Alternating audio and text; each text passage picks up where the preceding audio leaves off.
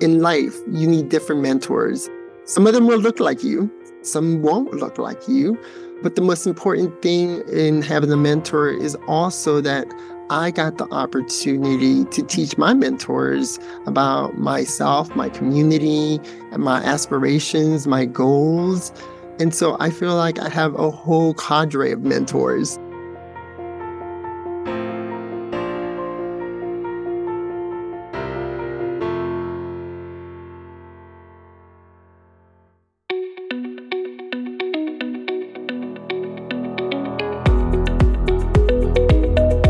This is Associations Thrive, the podcast celebrating successful associations and their leaders.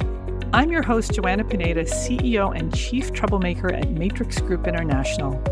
Listen in as top association executives tell all, revealing the creative and innovative ways they're increasing membership, generating revenue, nurturing engagement, and reimagining their organizations. By the way, if you've launched a new initiative, created new member services, or updated your governance structure and are seeing great results, I want to hear your story, and so do my listeners. I'd love to have you as a guest. Go to podcast.matrixgroup.net and apply to be on Associations Thrive. Now, let's dive into this week's show. Today, I'm speaking with Juan Amador, Executive Director of the Society for Advancement of Chicanos, Hispanics, and Native Americans in Science, or SACNAS. Juan, welcome to the show. Buenos dias, and thank you for having me today. Juan, tell us about SACNAS. SACNAS has been around for 50 years. In fact, we celebrated our 50th anniversary just a little bit over a month ago in October in Portland, Oregon. Congratulations we had a great time celebrating science, technology, engineering, and math. And that's what we all do every day, calling it STEM. Juan, SACNAS has a goal of attracting Chicanos, Hispanics, and Native Americans into STEM careers. Why is this needed today? Thank you for asking that. When we look at the data for all STEM disciplines, we continue to see that we are underrepresented. We, meaning Hispanics, Chicanos, Native Americans, and other communities, other communities that are key to bringing more diversity and inclusion in science, technology, engineering, and math. So, Juan, your website says celebration, not assimilation. I love that, but tell us what does that mean? Let me put it in a little bit of a context there. So, we actually celebrate science, community, and culture. Mm. And so, the science is really the discipline that our scientists go into. The culture piece is really bringing yourself, your true self, to science. And so, what does that mean? If you're Hispanic, you celebrate maybe a holiday or you wear a certain attire that represents your culture. If you're a Native American, you have a culture that is very unique and you want to bring that in. And then all that to help build community. So when we tie science, culture, and community, we're asking everyone to come to SACNAS and bringing them whole selves. And we're going to celebrate that. We're going to acknowledge that. And the way that we do that is through our arts, through our cultural events, such as the powwow or the pachanga. Ah. Or even next year, when we are hosting our conference, we're going to plan a party for Dia de los Muertos. Wow. So, what you're saying is instead of simply focusing on science and math and technology, you're really asking your members to bring their whole selves, including their culture, and to find each other in the celebrations. Absolutely.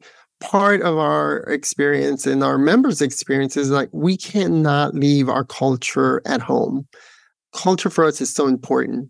It's who we are because of our ancestors mm. and their journeys and our ancestors' pride in what they install in values in us as individuals and as part of the community. And so for us, you know, science is very much that's the job. That's what you do. But you have to also bring yourself to science. And we believe that by bringing yourself, we are diversifying. We're being more inclusive. We are bringing more belongingness into the community, into the space where we work at. I love it. Before we get into the things that SACNAS is doing to thrive, and thriving you are, tell us about your journey. How did you get to become executive director? I always like to start out by sharing that I'm a product of mentoring. Mm. I didn't know what a mentor was until one day in undergraduate, my first mentor approached me saying, please come into my office and let me share with you some of the key things that you could think about or consider if you need help. And based on that conversation, that really changed my life. It really opened up the possibilities of me thinking, wow, someone sees something in me. Someone wants to support me. Someone wants to guide me. And ever since then, I've always had a mentor, regardless of what position I've been in. Then it turned into sponsors, finding a sponsor, meaning when I'm not around, someone saying, you know, Juan Amador, reach out to him.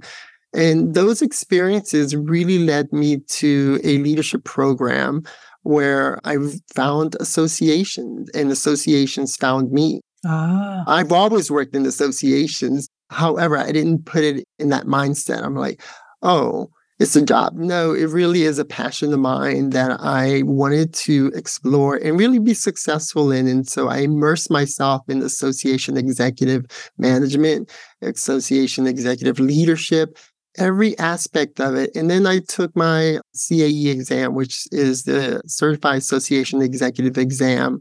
And I passed and earned that credential, which opened up even a broader sense of and pride of becoming an executive director. And so I was at an organization for many years working with faculty, students, the community, and I loved it. And then SACNAS opportunity came and I really looked at it because of the mission. We want more of us Latinos, Hispanics, Chicanos, Native American, Indigenous, Alaskan Natives to be leaders in STEM.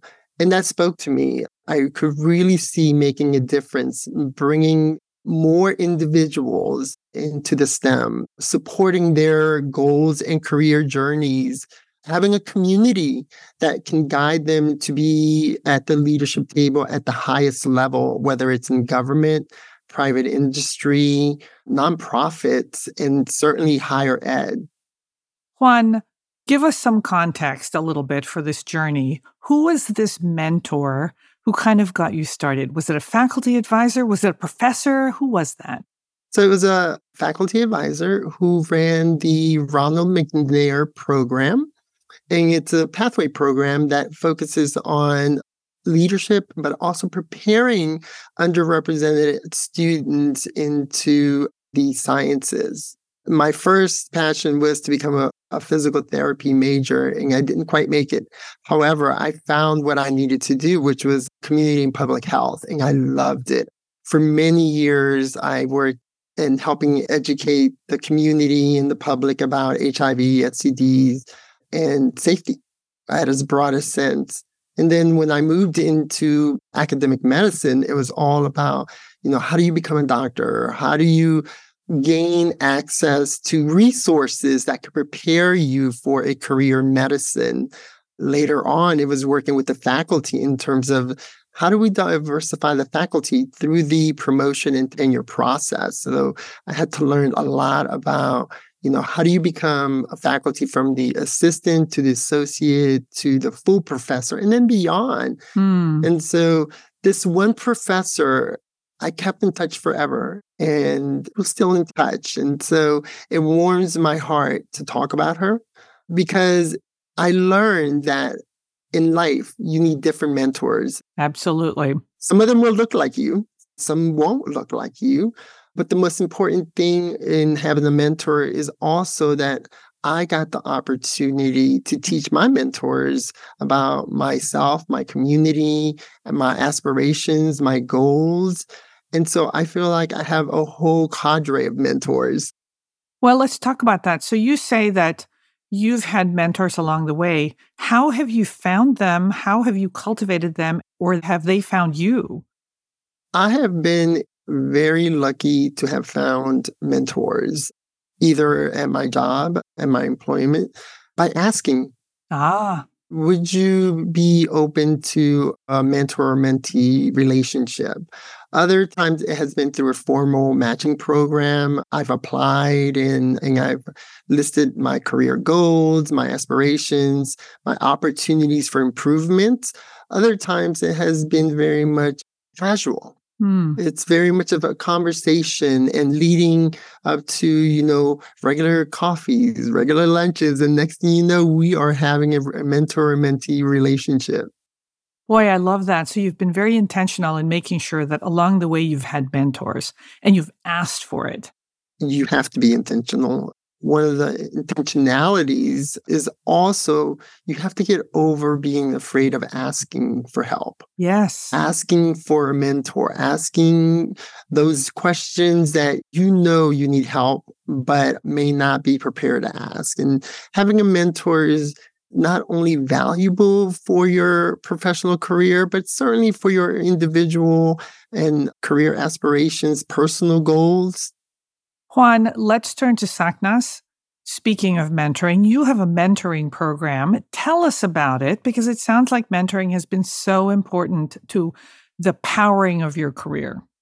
Thank you for asking. We at SACNAS believe that mentoring is key to not only one program, but all of our programs. And so we have different mentoring models. We have one on one, and we will pair up individuals with a mentor, senior leader in the STEM field, or an academic administrator, or a government official, or, you know, whatever that need is for that individual. We also have group mentoring where we come together as a group and have, you know, not just one, maybe two senior leaders within science and sharing opportunities, sharing the guidance that is being requested, sharing their professional journey. We also have broader programs such as at our conference where we have conversation with scientists. It's really inviting the community of scientists to come to lunch, come over and share your journey. Also, while students get the opportunity to ask, well, how did you get over that barrier? Or how did you finance your education? How did you train? in very specific, other specific questions, such as like, I'm not sure if I want to do this. Why would I want to do this? And then there are other opportunities, virtual opportunities, where we actually highlight our chapters because our chapters do a lot of work and our chapter leaders are providing mentoring for their peers. And so we want to make sure that we're highlighting the innovations, how to fundraise to get your chapter going, how to market your chapter, how to retain your chapter members. All of these opportunities involve mentorship, which is key. It sounds like mentoring is really an important part of SACNAS. How many mentors do you have and how many mentees do you have? In some cases, it sounds like it's informal mentoring that might happen episodically at a conference, and in some cases, it might happen on a more long term basis. So give us some numbers. So thank you for asking that because you're, you're absolutely correct. Mentoring is key for us. And so our leadership programs, they vary, sometimes uh, between 30 to 50. And that means it's at the beginning, and we encourage a continuing mentorship relationship. Ah. And we have many stories that we can share where someone started as a undergraduate and through mentoring obtained their degree and now they are the mentors because they are a leader in their STEM field. Others are more of in the thousands, such as when we go to our National Diversity in STEM conference.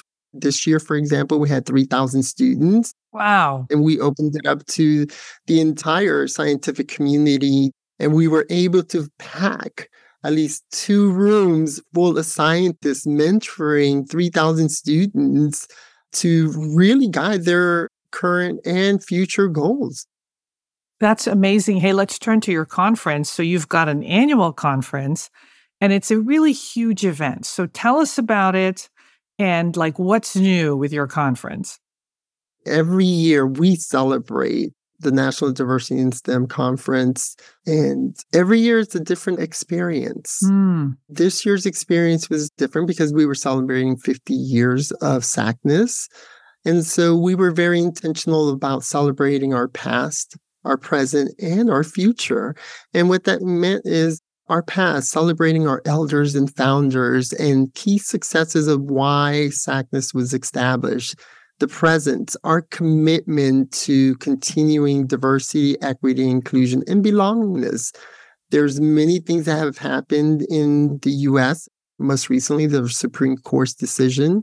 Yes. Where they really got rid of uh, affirmative action. So we look at, you know, how is SACNAS going to continue its mission? We have shared with our members that our mission is not changing, that we are laser focused on advancing true diversity in STEM. And then what does the future look like? The future looks like more scientists, more engineers, more mathematicians, more physicians, more of us in all of the scientific disciplines with a commitment of growing the community. That's why we it's important for us to come together every year. And every year we take the time to celebrate again science, culture, and community. So you just had your conference. So what was new and different? And Describe a typical conference day sessions, trade show, mentoring. What's it look like? New this year, we brought back our traditional powwow, which is a celebration that we and not only invite our conference attendees, but we invite the community in. And so it is an event that is traditional to SACNAS. We also brought back our Pachanga, which is a huge party for celebrating our 50th anniversary. We also brought back our commitment to celebrating our culture by increasing the number of art and performance on stage. And so we had Aztec dancers, traditional dancers, mariachis. We have several different performers, and those come from the community. We ask our members, you know, by asking our members, it allows us to establish a culture advisory group, which really guides what we do at our conference related to, again, culture and community. The typical SACNAS conference doesn't look like every year, but there are some traditional tracks or structure. Our first day really always opens up with a land acknowledgement, some blessings, again, following traditional Native American cultural and respectful ways of honoring the indigenous people who take care of the land of where we're visiting. Our plenaries, then we move right into opening our graduate school and career expo hall, where we have more than 500 exhibitors they come from government, higher education, private industry, nonprofit. And then we move into our sessions. Our content is really populated by our members. We have a national call for proposals that our members and others can submit their science, their work, their research. It's a peer review process. It's selected, and we get to, again, celebrate our scientists presenting at our conferences. I mentioned we also have mentoring programs that take place. So, Juan, I'm fascinated by the idea of having a powwow at a conference. So, I attended a powwow in college. I went to school out in California, and this is a Native American celebration. How do you celebrate a powwow at a conference? We celebrate by inviting our elders, our founders, and our cultural advisory group to help us celebrate in a very respectful way. One is we make sure that we are invited and then we invite the community. And so a celebration means that we are celebrating the entire community. It's not about just one individual. We also make sure that we have some education. And so we do provide some guidance to what's it like to attend a powwow. And here's some oral and some written materials that we will share with our attendees, our members, and our guests. But at the core of celebrating, it's really looking to how we are coming together as a community to celebrate who we are and to celebrate that we are being invited into an indigenous native community. Mm. So that way we can continue to build and broaden that community. Wow, I love this. Juan, let's turn to something different. You are the recipient of the very first Estrella Award from Association Latinos, a new 501c3 devoted to really celebrating the Latino community in the association space. So tell us about this award. The Estrella Award is very personal to me. I could not believe that I, I am the first recipient. That call, it took me a minute to hear but what it means to me when I receive that call to be acknowledged among my peers is important. Over the years, you know, I've taken a lot of intentionality in building my community.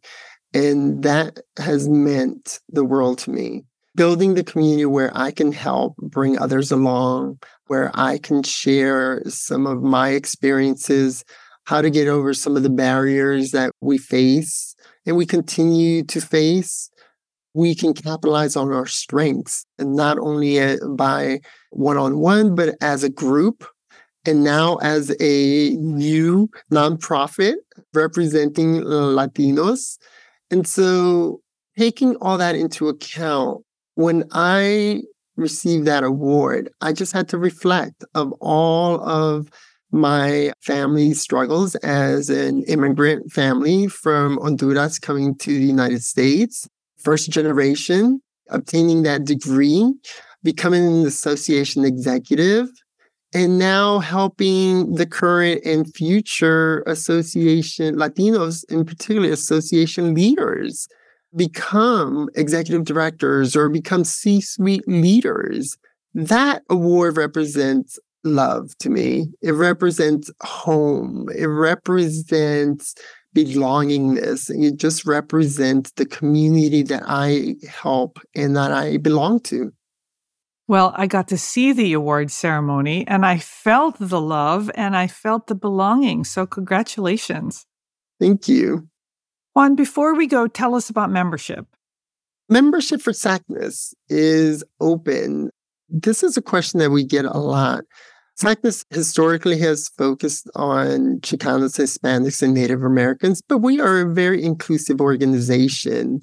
We welcome all who want to be leaders in STEM. And so it is open to anyone. And we will continue to be inclusive. We will continue to provide a community that welcomes you and more importantly, we will continue to be a community that celebrates you. And so if you are interested in becoming a SACNAS member, please visit sacnas.org and we will welcome you. We celebrated our membership by announcing that we are now 10,000 members strong. Oh my God, congratulations. It was a success. Thank you so much.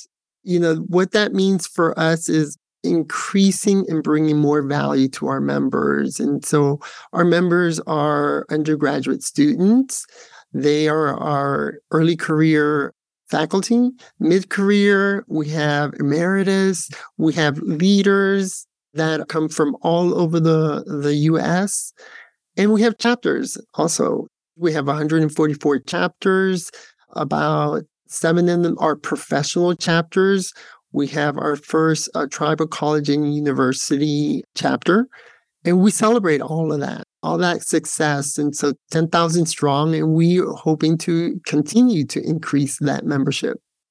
Well, that is amazing. Congratulations. Juan, thank you so much for sharing what SACNAS is doing to thrive. I hope you'll come back and tell us about the next milestone and tell us about all the great things that you're doing. Well, thank you. I hope to be back and thank you for the invitation. I really enjoyed our conversation today.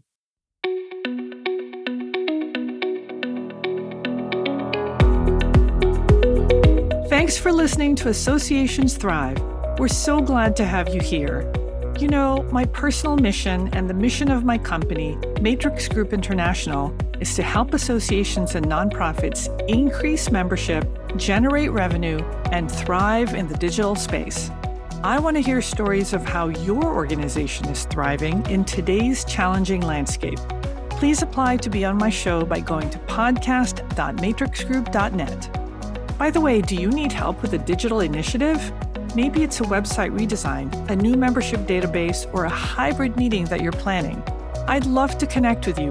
Please visit the Matrix Group website at matrixgroup.net. Thanks again for listening to this week's episode of Associations Thrive. Don't forget to subscribe to the show, leave a five star rating, post a comment, and share it with your colleagues and friends. Bye!